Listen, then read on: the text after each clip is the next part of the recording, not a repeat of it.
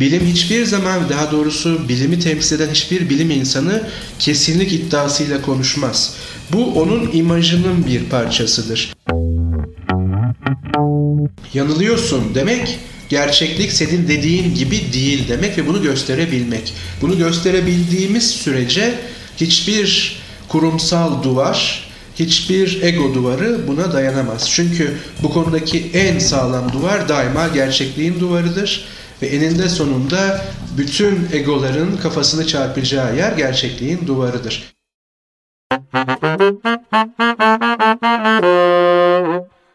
Hayatın denklemleriyle bilimin teorisi. Gayri safi fikirler.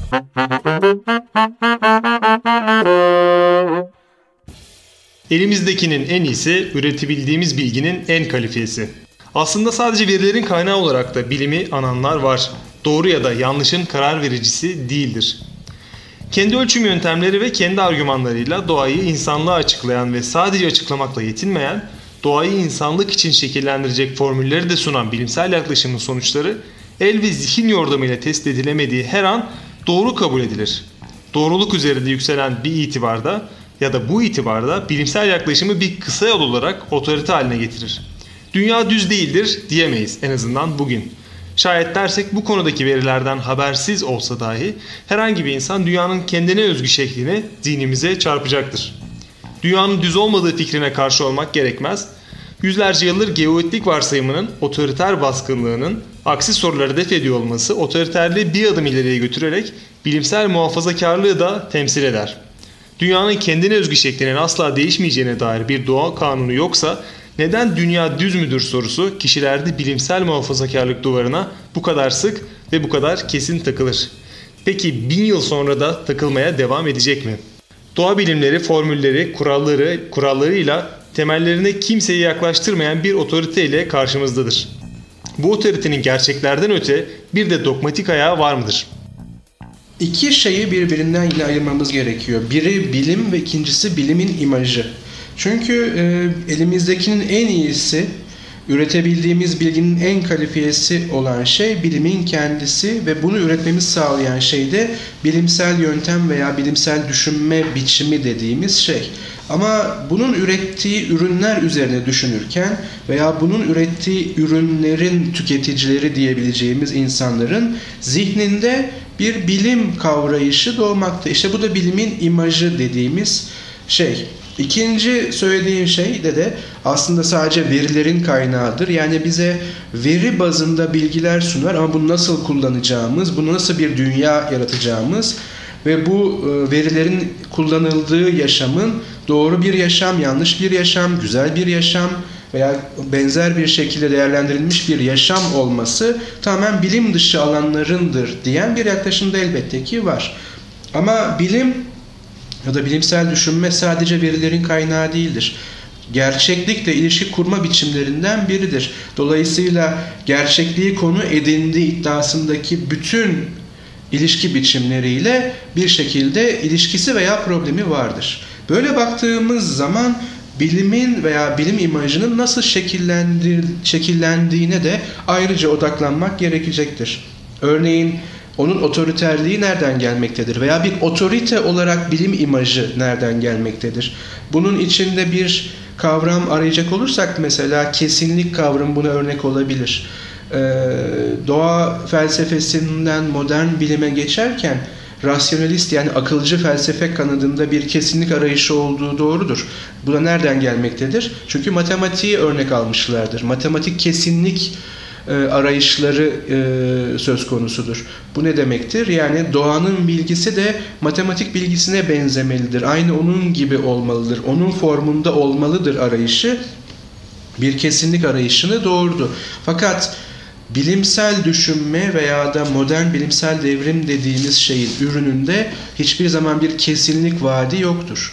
Bilim hiçbir zaman daha doğrusu bilimi temsil eden hiçbir bilim insanı kesinlik iddiasıyla konuşmaz. Bu onun imajının bir parçasıdır. Bilim daima hipotetik bir başlangıca sahiptir. Yani varsayımsal bir yerden başlar. Bu varsayımını doğanın verileriyle, doğadan elde ettiği verilerle sınar ve bu sınamayı sürekli kılar. Yani hiçbir kuram veya hiçbir teori aynı anlama gelecek bir şekilde sınanma sürecini tamamlamış değildir. Her an her yerde olanaklı olduğu ölçüde sınamaya açıktır ve bu teşvik edilir bilimde. Dolayısıyla bu sınama sürdüğü sürece o kuramın özü daima varsayımsal kalacaktır. Ama bu şu anlamada gelmemektedir. Dünyanın düz olmadığı artık bir bilimsel e, tespit durumundadır ve bu hipotezimiz e, hiçbir yanlışlamaya uğramadan devam etmektedir. Oysa aksini iddia eden birisi yani dünya düzdür diyen birisi artık zaten bilimle bir ilişkisi olmadığı gibi bilim imajına bir saldırı düzenlemektedir. Veya kendisi başka bir bilim imajı üzerinden kendisini yapılandırmaktadır. Dolayısıyla kesinlik e, teriminin veya kesinlik arayışının işin içine girdiği imajla gerçek bilim veya bilim etkinliği dediğimiz bilimsel düşüncenin önce ayrıştırılması gerekir. Daha sonra bilimsel düşüncenin kendi e, mekanizması incelenmelidir ki biz bilimi tanıyabilelim.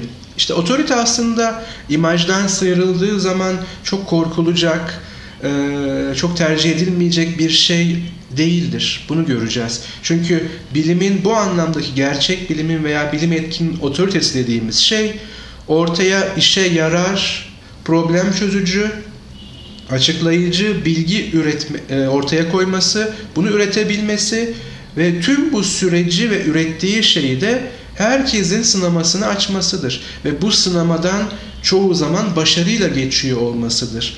Ve buradaki esas e, nokta şudur. Başarısız olduğu noktada da biz bir şeyler öğrenmekteyizdir. Başarısız olması şu anlama gelir. Hipotezi yanlışlanmıştır. Artık o hipotezin geçerli olmadığını bilmekteyizdir ve o hipotezin konu edindiği alan hakkında yeni bir sınanabilir hipotez üretme vakti gelmiştir. Ve bu üretilecektir. Ve bu üretildiği zaman tekrar sınanacaktır. Bu sınama sonucunda eğer başarı kazanılırsa işte bunun adı ilerlemedir. Bilim bunu yapabildiği için ve diğerleri yapamadığı için bilim başvurulabilen bir yerdir. Bilim bu anlamda başvurulabilen bir yer olduğu veya bir yöntem olduğu için diğerlerine göre otorite sahibidir. Yoksa bilim bunu söylüyor dediğimizde bir yerlerde oturan bir üst merci değildir. İşe yarar olandır. Yani elimizdekinin en iyisidir. Veya senin söylediğin gibi elimizdeki en kalifiye olan yöntemdir. Bunun da otoriteye sahip olması hiçbir problem yok.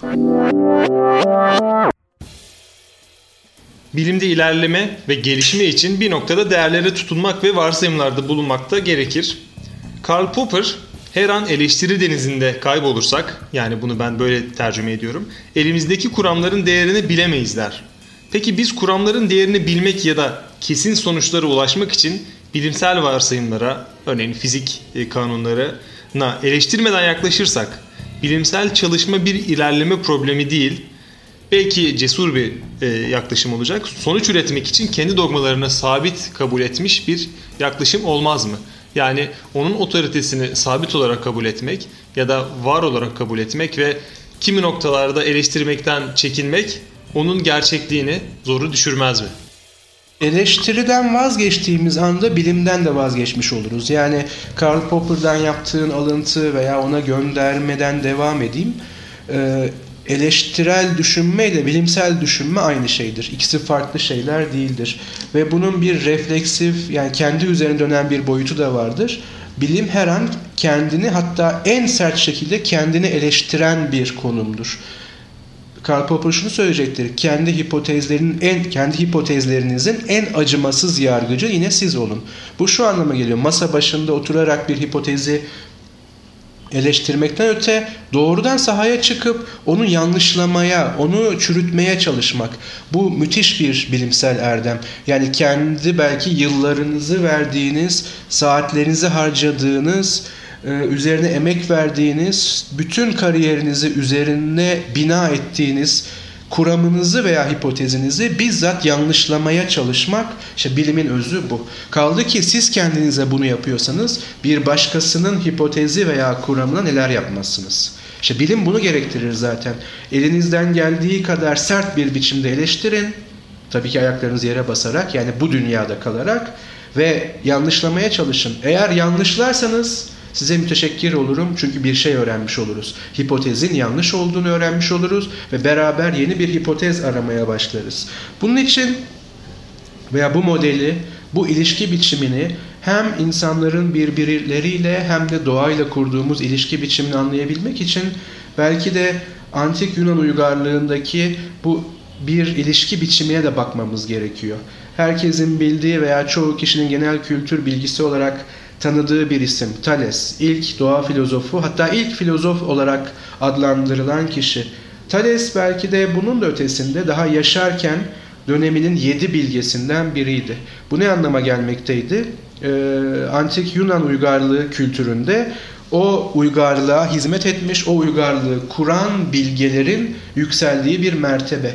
Bunun içinde demokrasinin kurucusu Perikles'ten tutun pek çok ünlü ve başarılı entelektüele, devlet adamına ve ileri gelen insanlara kadar pek çok kişi var. Pek çok dedim tabii yedi kişi. Thales de bunlardan biri ve daha yaşarken böyle bir otorite veya böyle bir güç Thales. Ve Thales'in bir e, hipotezi var. Tabi o zaman böyle adlandırmamış olsa bile. Bu hipotezi doğanın ve gerçekliğin nihai unsurunun yani teknik terimiyle arkesinin yani bugün bizim e, atom veya atom altı parçacıklar dediğimiz çalışmanın atası diyebiliriz. Var olan her şeyin nihai unsuru nedir sorusunun peşinde koşan bir hipotez. Ve bu hipotezin ortaya koyduğu şey her şeyin temeli sudur. Bu hipotezi ortaya koyarken Thales yedi bilgeden biri olma otoritesiyle de konuşmakta. Ama ondan 15 yaş küçük yine Millet'te yaşayan yani aynı şehirde yaşayan yani bizim Ege kıyılarında hemşerilerimiz diyebileceğimiz iki kişiden bahsediyoruz. Ee, öğrencisi diyebileceğimiz Anaximandros da aynı konular üzerine çalışan bir doğa filozofu. Kayıtlar bize aralarında bir hoca-öğrenci ilişkisi olmasa bile muhakkak ki bir diyalog olduğunu göstermekte. Ve bu diyalog içerisinde Anaximandros Thales'e hem reel olarak hem de metaforik olarak şunu söylüyor. Yanılıyorsun Thales. Her şeyin temeli su değil. Ve bu böyle bir tür öğrenci şımarıklığıyla veya sadece eleştirmek için eleştirmek değil. Eleştiri böyle bir şey değil. Argümentatif olarak neden yanıldığını da gösterebilir bir eleştiri biçimi. İşte bilimsel düşünce burada başlıyor. Ve dikkat edecek olursak yedi bilgeden birine, yaşayan yedi bilgeden birine yanılıyorsun diyor ve Anaximandros bunu dediği zaman Thales'in tepkisi Anaximandros'u e, yine böyle komik bir ifadeye söyleyecek olursak sınıftan kovmak değil. Neden yanıldığımı göster Anaximandros diyor. Veya senin önerin nedir diyor. Böylece eleştirin nasıl bir şey olduğunu görüyoruz. Eleştirmek yani yanlışlamaya çalışmak. Eğer yanlışlıyorsak da yerine bir şey koyabilmek. Ve yerine koyduğumuz şeyin yanlışladığımız hipotez kadar en az bilimsel olmasını sağlamak. İşte Anaximandros bunu yaptı. Elbette o da yanılmıştı. Ama önemli olan burada yanılmak veya yanlışlanmış olmak değil. Buradaki ilişki biçimi bize bir şey gösteriyor. Yani otorite bilimsel yöntemin kendisinde, kişilerde değil. Yedi bilgeden biri bile olsanız, yani en önde gelen entelektüel bile olsanız, Amacınız sizi yanlışlayacak birilerini bulmak. Bu sadece kişi bazlı bir şey değil. Çünkü sizin en büyük yanlışlayıcınız eğer hipoteziniz yanlışsa tabii ki doğanın, gerçekliğin kendisi. Thales'in Anaximandros'a yine metaforik ve komik bir ifadeyle sınıftan kovmayarak gösterdiği tepki bugün elimizdeki en kıymetli şeyi verdi. Bu da nedir? Bilimsel yönelim ve bilimsel yöntem. Anaximandros'la Thales arasındaki ilişki bu yüzden belki de adı konmamış olsa da birinci bilimsel devrimimizdi. Bu bir kere bu dünya yüzeyinde yani bu gökyüzünün altında filizlendikten sonra ulaşacağı yer modern bilimsel devrim oldu ve ondan sonra günümüz. Ama elbette şunu söylemek lazım. Bu kaybedilmez bir kere ulaştıktan sonra bir daha düşmeyeceğiniz bir şey değil bu eleştirel düşünmeyi kaybettiğimiz anda bilimi de kaybedeceğiz. Çünkü başta söylediğim gibi eleştirel düşünmeyle bilim zaten aynı şeydir. Eğer eleştirel düşünmeyi kurumsal olarak veya teorik olarak veya bir alışkanlık olarak kaybedersek bilim ve onun tüm ürünlerini de belki bir anda değil ama zamanla kaybedeceğiz ve tarih bize gösteriyor ki biz ne zaman bilimsellikten uzaklaştık ve bilimi kaybettik çok büyük acılar çektik çünkü gerçeklik orada bizi yanlışlamak için her zaman bekliyor olacak. Thales ve Anaximandros aynı dönemde yaşamış insanlar, bilgeler daha doğrusu. Anaximandros eleştirisini direkt olarak Thales'e iletebilmiş. Bu sebeple de e, bu eleştirisinin sebebini öğrenebilmiş. Günümüzde örneğin ben herhangi bir bilim insanı, bir yabancı bilim insanından bahsedelim ya da e, bilim filozofundan bahsedelim. Karl Popper şu an yaşamıyor olsa da e, benim ona erişmek için ve yüz yüze konuşmak için geçmem gereken büyük aşamalar olabilir. Yani ona yanlışsın diyebilmek için öncelikle e, okuduğum ya da çalıştığım fakültedeki e, meslektaşlarımla ya da arkadaşlarımla bunu tartışacağım ve öncelikle onlar Karl Popper'ın adına beni reddedecekler. Böyle şey olmaz diyecekler. Ardından daha yetkin kişilerle görüşeceğim. Çünkü onların da fikrini almam gerekiyor.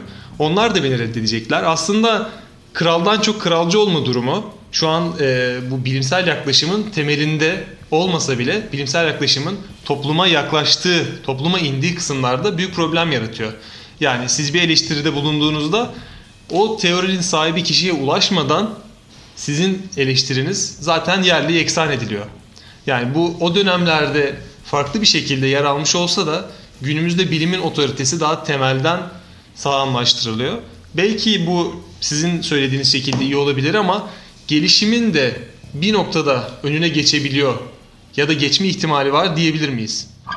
Şimdi bilimin kurumsallığı içerisinde yani üniversiteler, enstitüler ve diğer kurumlar diyelim bazı kanalların kapatılabildiği veya bazı e, ulaşma şansın olsa bile belki Thales'te olmayan egoların söz konusu olabildiği bir kurumsallaşma yaşadığımız doğrudur. Hem kendi ülkemizde hem de batıda. Ee, ancak işe yine bilimsellik üzerinden bakacak olursak başka avantajlarımız da var.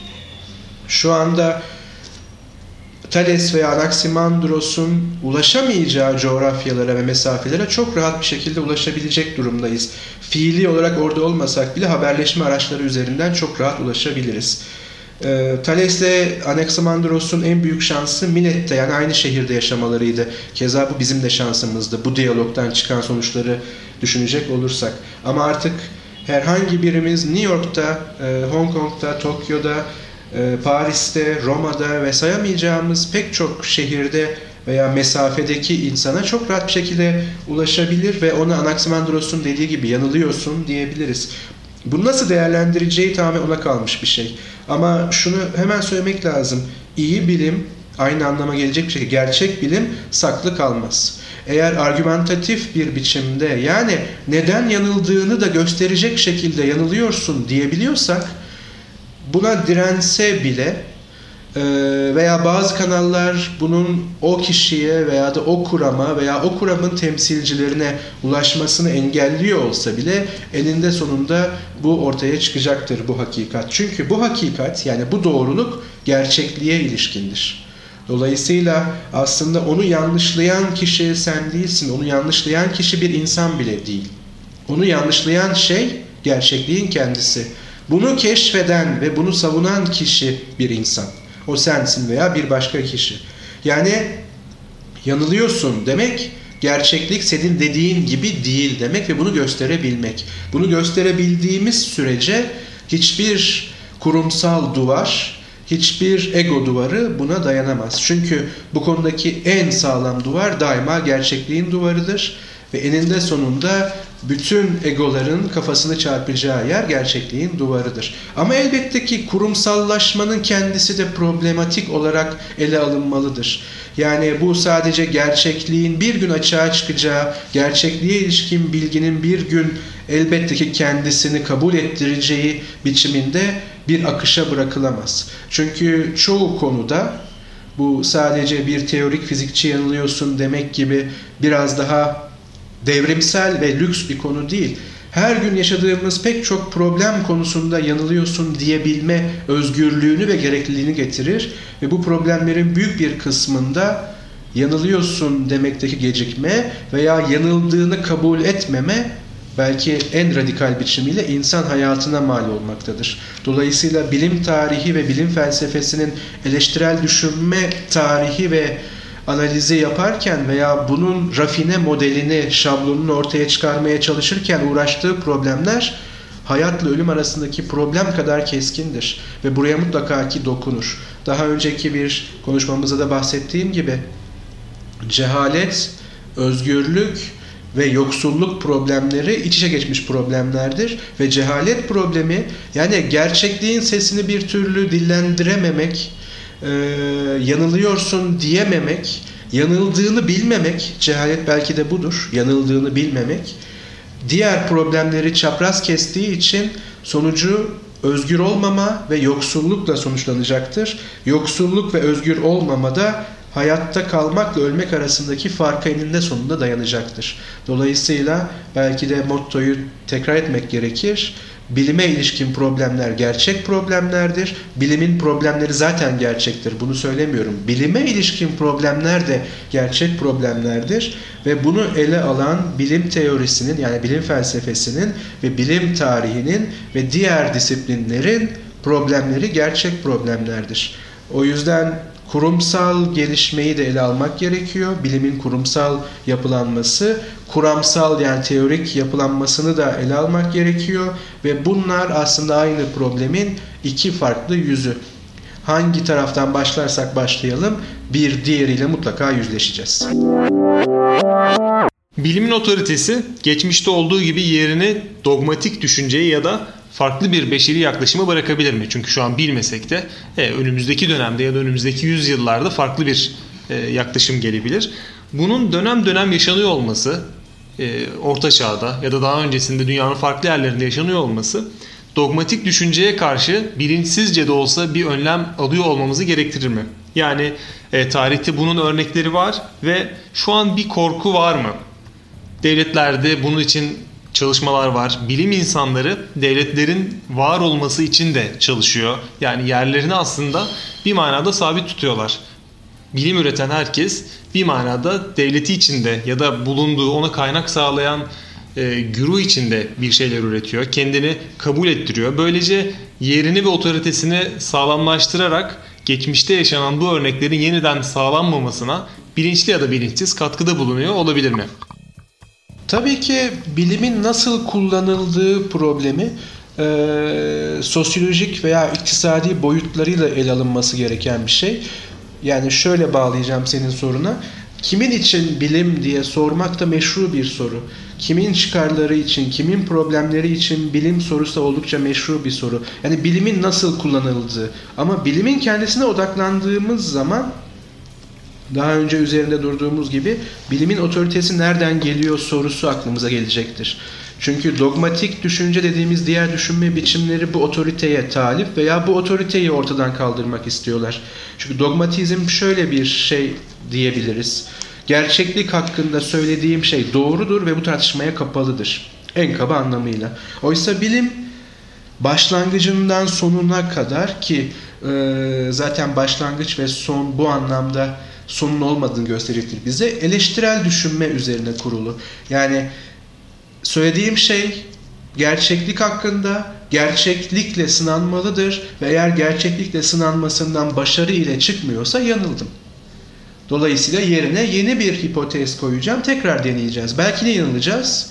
Ama daha çok şey bilerek yanılmış olacağız. Belki bir kez daha yanılacağız ve sürecek ama eninde sonunda o problemi çözeceğiz. Çünkü bizim muhatabımız gerçeklik ve yanılma payımız her zaman var ve zaten bu yanılma payını sürekli test ediyoruz veya sınıyoruz. Oysa dogmatik düşünce bu anlamda sınamaya açık değil veya sınamaya açık olmayan bir çekirdek taşıyor kendi içerisinde. Peki bu tekrar bilimin yerini alabilir mi? Elbette ki alabilir çünkü eleştirel düşünme korunmadığı ve yeniden üretilmediği sürece sürdürülebilirliğini ilelebet koruyamaz veya da muhafaza edemez. Çünkü hemen yine Karl Popper'dan şunu söyle, e, alıntılayalım. Kusursuz kurumlar yani işletmeleri çok büyük ölçüde şahıslara dayanmayan kurumlar kuramazsınız. Kurumlar en çok kurumların kuruldukları amaçlar için çalışan ve başarının büyük ölçüde şahsi inisiyatif ve bilgilerine bağlı olduğu kimselere yardım ederek şahsi unsurların belirsizliğini azaltabilir. Kurumlar kaleler gibidirler. İyi planlanıp kurulmaları ve yeterince insanla donatılmaları gerekir. Dolayısıyla bir kurum olarak bilimin sürdürülebilirliği için iyi veya da gerçek bilim insanlarına ve bunları sürekli yetiştirmeye ihtiyacımız var. Ama sadece bilim insanlarını yetiştirmek yetmeyecektir. İnsanların yani tüm toplumun problem çözerken, gerçeklikle ilişki kurar, kurarken bilimsel yöntemin farkında olmasını sağlamalıyız. Bu da bir eğitim meselesidir. Dolayısıyla bu çözülmediği sürece bir gün gelir insanlar bilim yerine başka şeyleri, dogmatik düşünceleri tercih etmeye başlayabilir. Ve bu alandaki bir oylama çok tehlikeli olabilir. Çünkü orta çağ karanlığı o kadar geride kalmış bir karanlık değil. Bugün bile dünya coğrafyasının bazı yerlerinde orta çağ ve hatta orta çağdan daha kötü koşullar hüküm sürmekte. Bir yerde teorik fiziğin en uç noktasında atom altı parçacıklarla uğraşırken bir yanda hala belki adı cadılık olmasa bile kadınların veya insanların diri diri yakıldığı bir dünyada yaşıyoruz. O halde bilim her yere hakimdir veya bilimsel düşünme zafer kazanmıştır ve artık bir daha geri dönüş yoktur diyeceğimiz bir çağ, koşul veya dünya söz konusu değil. En gelişmiş toplumlarda bile bu kaybedilebilir. Ama tabii ki burada da bir sıralama söz konusu. Çok parlak bilim insanlarının olduğu toplumlar, belki Karl Popper'ın e, bu alıntısına eklemede bulunabileceğimiz gibi sadece şahıslar üzerinden tutunmaya çalışabilir bilimselliğe veya bilimsel dünya görüşüne. Ama o şahıslar gittiği zaman herhangi bir sebepten dolayı geride kalan bir ortaçağ karanlığı olacaktır. Fakat bazı toplumlar bu kurumları kurabilmiştir. Başta üniversite olmak üzere.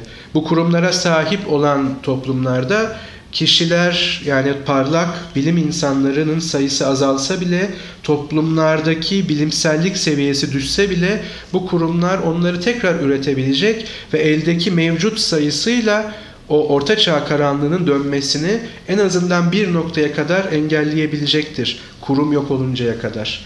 Ama bazı toplumlarda ise bu bir gelenektir. Yani çok daha üst bir kurumsallaşmadır. Üniversiteler elden gitse bile bilimsellik orada en azından daha uzun süre direnç sağlayabilecektir ve belki orta çağ karanlığından en uzak olan toplumlarda bu toplumlardır. Amacımız böyle bir toplum olmak. İşte o yüzden bu e, konuşmayı yaptığımız, bu kaydı aldığımız Dil ve Tarih Coğrafya Fakültesinin cephesinde yazan hayatta en hakiki mürşit ilimdir sözü basit bir söz değildir. Referansı bu dünyaya ve bilime ve bilimselliğe veren bir sözdür ve bu söz işte önce kişileri, daha sonra kurumları, daha sonra da daha büyük kurumlar olarak gelenekleri oluşturma yolunda bizim mottomuzdur. Fakat buna uymadığınız zaman veya bunu unuttuğunuz zaman veya bunu basit bir söz olarak, bir klişe olarak gördüğünüz anda Orta Çağ karanlığı hemen kapının arkasındadır ve kapı açıktır.